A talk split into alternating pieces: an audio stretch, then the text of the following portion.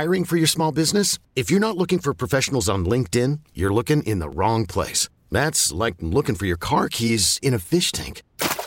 LinkedIn helps you hire professionals you can't find anywhere else, even those who aren't actively searching for a new job but might be open to the perfect role. In a given month, over 70% of LinkedIn users don't even visit other leading job sites. So start looking in the right place. With LinkedIn, you can hire professionals like a professional. Post your free job on linkedin.com/recommend today. Head out to the SDCCU hotline.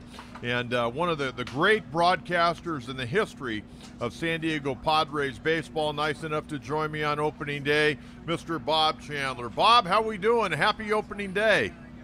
Happy opening day to you. And, John, how come it's not a national holiday? Yeah, that's a good question. I think it's a national holiday here in San Diego. Everybody's so geeked up about Manny Machado and Fernando Tatis and just everything that's going on during the winter with all these youngsters. Yeah, it is kind of fun, isn't it? No question about it. Hey, Bob, before we get into breaking down this ball club and get your thoughts, and I know you went out to spring training a couple of different times, I want to track back to when Bob Chandler made his opening day debut as a Padre broadcaster. What year and where were you at when you did it? Well, it was 1972. And actually, there had been a labor stoppage at the beginning of the season. And so opening day occurred sometime in the middle of April. And a young right-hander named Clay Kirby got his first start. I think Eric Lauer is the youngest starter on opening day since Kirby. That is correct. The Padres win that day? They did. They beat the Atlanta Braves at San Diego Stadium, and Kirby got the win, which was, at that time, was a dream of his. They called him the Kid because he was only like 18 or 19 when he started with the Padres. Bob Chandler joining us on the SDCCU fan hotline. Well, you went over to spring training a couple of times, and you and I have talked on the phone. You're pretty impressed with this young talent, aren't you? You know, John, I've been to every Padre spring training. I've seen the good teams and I've seen the bad teams as they were being formed. But in my honest opinion, in terms of overall talent, this is the most talented group of players I've ever seen in a Padre spring training camp. And I judge that in several ways. One, you know, when they split their squad, so you have one team playing one area, one team maybe playing in Peoria. And both lineups for those games are pretty good, you know. And so you figure if you put them together, it's going to be a real good lineup. And when I say overall talent, I'm talking about some of the really young guys. They've got a 19-year-old kid named Hudson Potts. Boy, was I impressed with him. He was a shortstop taken, I believe, in the second round a couple of years ago. He was like Tatis. He was only 17 years old then. But I saw him hit a ball. I mean, it's 410 feet to dead center field in Peoria, and there's a 50-foot-high batter's eye. And he hit a home run that cleared that batter's eye in dead center field. I've only seen a few of those over the last 25 years in Peoria. The kid's only 19 years old.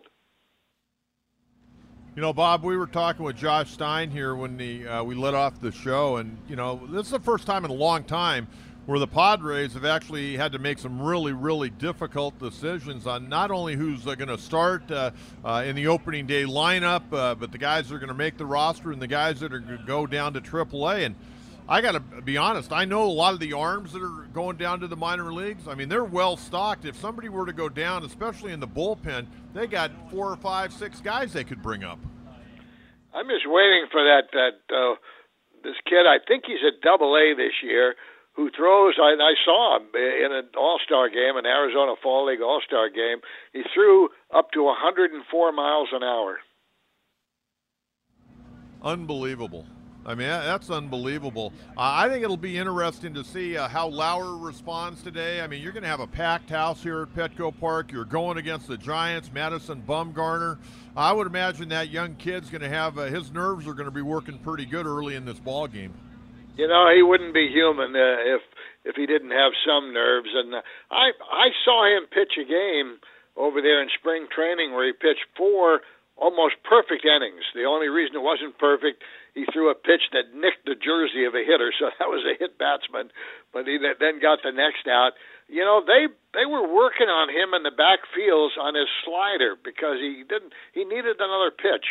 And I think they kind of saved him, and then all of a sudden he pitched in this Cactus League game and was perfect for 4 innings. And you look at his overall numbers in the spring, I can see why they chose him to be the opening day pitcher. Based on the numbers, he's really been the most effective pitcher.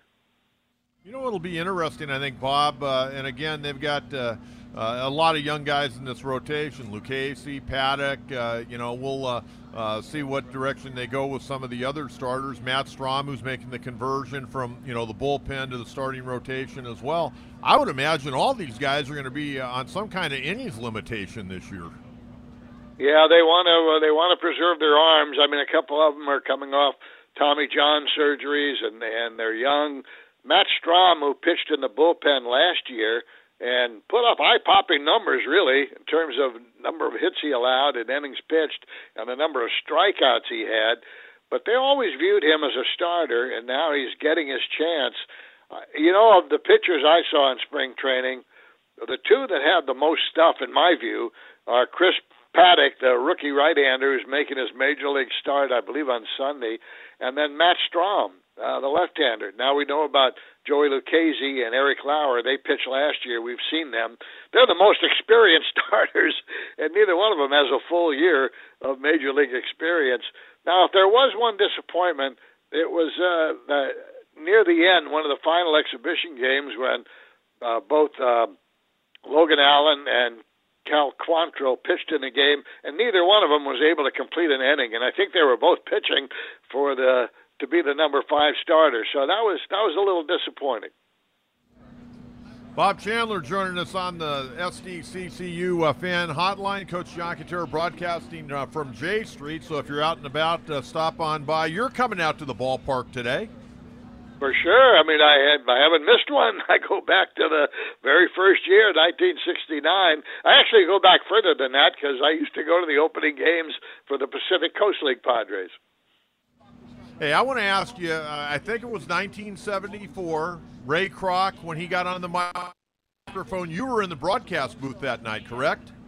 Yeah, Jerry Coleman and I were doing the game, and I'll never forget, Jerry said, hey, Bob, it looks like our new owner, Ray Kroc, is going on the public address. Let's see if we can pick up what he has to say. And what he had to say made history. Don't know. Go ahead and tell the fans. Well, the Padres had opened the season in Los Angeles and got blown out 3 in a row by the Dodgers. So now they come home, and their first home game is against the Houston Astros, and they're getting blown out again. And so in the middle of the game, not sure it was the 5th inning, 7th inning, whatever, John DeMott, who was the public address announcer, made the announcement that Ray Kroc would like to address the crowd. So Ray gets on the PA microphone and he says, "Well, fans, I suffer with you." And I'll tell you why in a moment. And the fans groan. He says, "But I have good news and I have bad news. And the good news is we drew 37,000 people for our home opener, more than the Dodgers did for their home opener." And everybody cheered. Because in 1974, I mean, the Padres' best season attendance until 1974 was 611,000. So attendance was an issue. So everybody cheered. And then he said, and the bad news is, this is the stupidest ball playing I've ever seen. But you have to remember what had just happened. Padres are losing big to Houston. They load the bases with one out, and our hitter pops up to first base in foul territory. And Kroc said, "I'm taking on nuts." Well, that's only the second out. We still have Nate Colbert coming up, except our runner at first base, Matty Alou, an 18-year veteran, got doubled off first base on a foul pop-up. He just had a brain cramp and forgot how many outs there were. So that is what just happened. But he said it was the stupidest ball playing he'd ever seen. And then, now, you can't make this stuff up, John. Just then, a streaker jumps out of the stands in right field, and he's running across the field. And Ray has that microphone, and he's a law and order guy. He's screaming, "Get that man! Get him off the field!" And this is how the Padres began the home portion of the Ray Kroc regime. And, Bob, it's safe to say Ray Kroc did save baseball here in San Diego at the major league level. Well, the team was in limbo, you know. And in January, it looked like the Padres in 1974 were going to be operated by the National League because they didn't really have an owner. I mean, C. Arnold Smith was the owner, but he had many problems with the law, and he presided over the largest bank failure in the history of the United States, and illegal campaign contributions to President Richard Nixon, and all kinds of stuff like that. So the team was in limbo. And then Ray Kroc's attorney, Don Lubin, he called Buzzie Bavasi and said, "You know, Mr. Bavasi, I have a client who is interested in purchasing the club." And Buzzie said, "Oh, yes, and who is your client?" He said, "Well, his name is Ray Kroc." Well, Ray is the owner and founder of the McDonald's restaurant chain, but Buzzie didn't know that. He didn't know who Ray Kroc was. And so he asked Lubin, he says, "Well, how does your client propose to pay for the team?" And Lubin says, "Oh, he'll just write a check." And that got Buzzie's attention. He quickly arranged a meeting between Smith and Ray Kroc, and they consummated the purchase of the team in about 10 minutes. That's a great story. Bob Chandler joining us on the SDCCU fan hotline as we get ready for Padre Baseball. A pregame show with Chris Ello coming up at 12 o'clock. First pitch, 1:10 today. Left-hander Eric Lauer making his the opening day start for the Padres, going against the veteran left-hander Madison Bumgarner. Bob, Eric Hosmer, a down year last year, maybe coming in and trying to do a little bit too much, getting that big contract from the Padres. Your thoughts on what you've seen from Hosmer during spring training?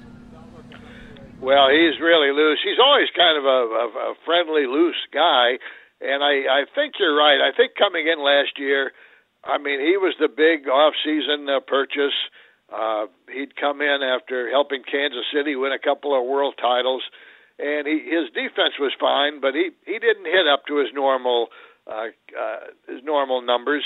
I expect he will come back strong this year. A lot was counted on him last season to provide offense. He and Will Myers. Myers got hurt and missed a lot of the season, and it was all on Eric Hosmer. He didn't have any protection around him in the batting order, and so his home run totals dropped to 17, and he didn't drive in as many runs as usual, but he played most of the games, and he's a heck of a guy. I expect him to bounce back with a big season this year. He's a really a good guy, and I think a good clubhouse guy, and a guy that probably tried to do a little bit too much in too many different areas, on the field, off the field last year. Also wanted to get your thoughts on Ian Kinsler. Here's a guy that's been around. He's won a World Series last year after coming over from the Angels to the Red Sox. He won a Gold Glove last year, played in a couple of other World Series with the Texas Rangers, really had an incredible career. How important is it to have a veteran in the clubhouse along with a guy like Hosmer that's been there and done that before? Yeah, well, it's huge. Of course it's huge. It's because there are a lot of young players on this team, a lot of them. Now, eventually, Luis Urias is going to take over at second base, and he's a youngster with a lot of ability. I guess he's going to start the season at AAA. But think about it. You've got three Gold Glovers in your infield. Machado at third, Hosmer at first, Kinsler at second, and the shortstop is Fernando Tatis Jr., one of the most talented young players in terms of tools I've ever seen. I don't know about you, John, but last year I thought Freddie Galvis, the shortstop, was the team's most valuable player. He played every game. He made every play. Just a really solid player. But then I look at Fernando Tatis, who's taken his place, and I'm thinking, you know, Tatis has a lot more range than Galvis did. He's got a much stronger arm. He runs faster than Galvis did. In fact, he's one of the fastest runners on the team, and he's a much better hitter with a lot more power. So you're getting a guy whose tools are all far superior to Freddie Galvis. Now, I think he'll probably make more errors than Galvis did. Galvis was a solid old pro, but he'll also make spectacular plays that we haven't seen at shortstop in a long time. Bob, I agree with you on everything regarding the breakdown of Galvis compared to Tatis, and I also definitely agree with you. I thought he was the Padres' most valuable player last year, not only on the field and what he brought daily at the shortstop position. He came up with some big hits throughout the course of the year, but he also did a really good job, I think, in that clubhouse, mentoring a lot of the young Latin players, which is very, very important when these guys are, you know, kind of being exposed to the United States maybe for the very first time. Yeah, you know, and he wanted to play every game. He said, hey, I have a lot of time to rest in the offseason. I want to play every game. Maybe a little bit to his detriment, because I don't care who you are, every now and then you need a day off, and he didn't take any. He wanted to play every game. Hey, Bob, I want to ask you about the loss of Travis Jankowski. For me, and you watch every game, whether you're here or on television or listening on radio, I think in a lot of ways this is a really key loss, because this guy can help you win ball games in a variety of different ways. You know, and it may explain, John, why the Padres picked up Brito yesterday from the Arizona Diamondbacks. He can really run. He's got terrific speed, and he's a left-handed batter.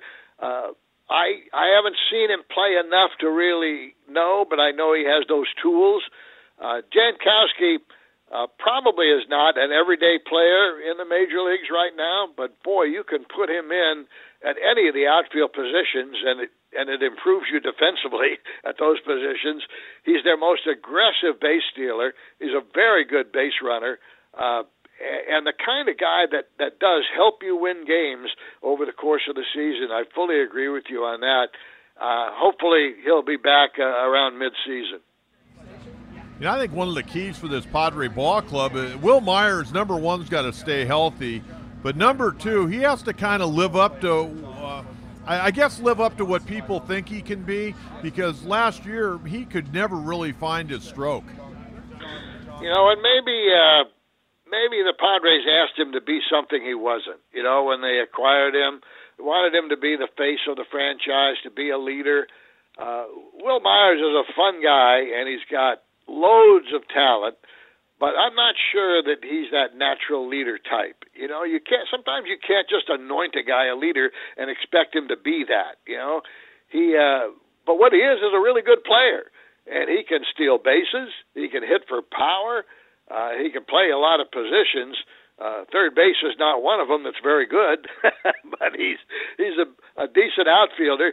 They'd like him to improve his defense in center field, so maybe against certain left-handed pitchers you could play both Hunter Renfroe and Francisco Mejia, Franmil Reyes in the outfield.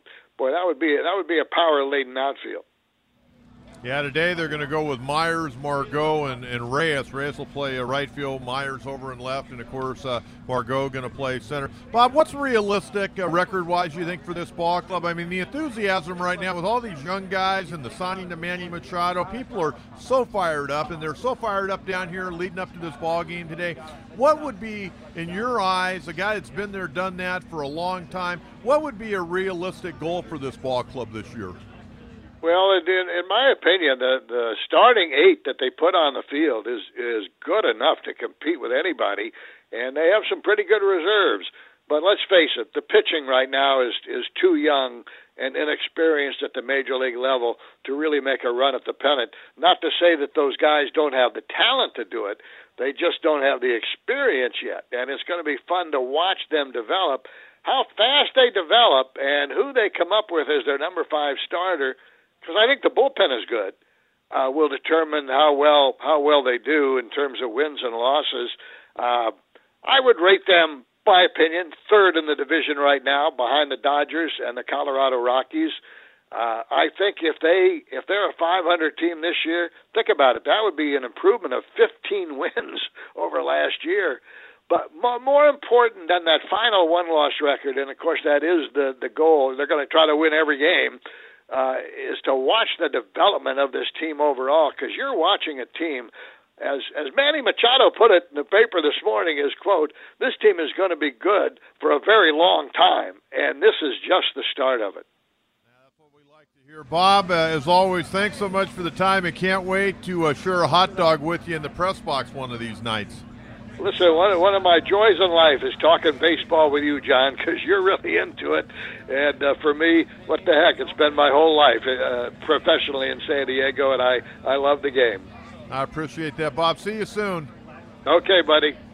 There you go. Bob Chandler, one of the great voices in the history of San Diego Padres baseball, joining us on 97.3 The Fan's SDCCU fan hotline. We really need new phones. T-Mobile will cover the cost of four amazing new iPhone 15s, and each line is only $25 a month. New iPhone 15s? It's better over here. Only at T-Mobile, get four iPhone 15s on us and four lines for $25 per line per month with eligible trade-in when you switch.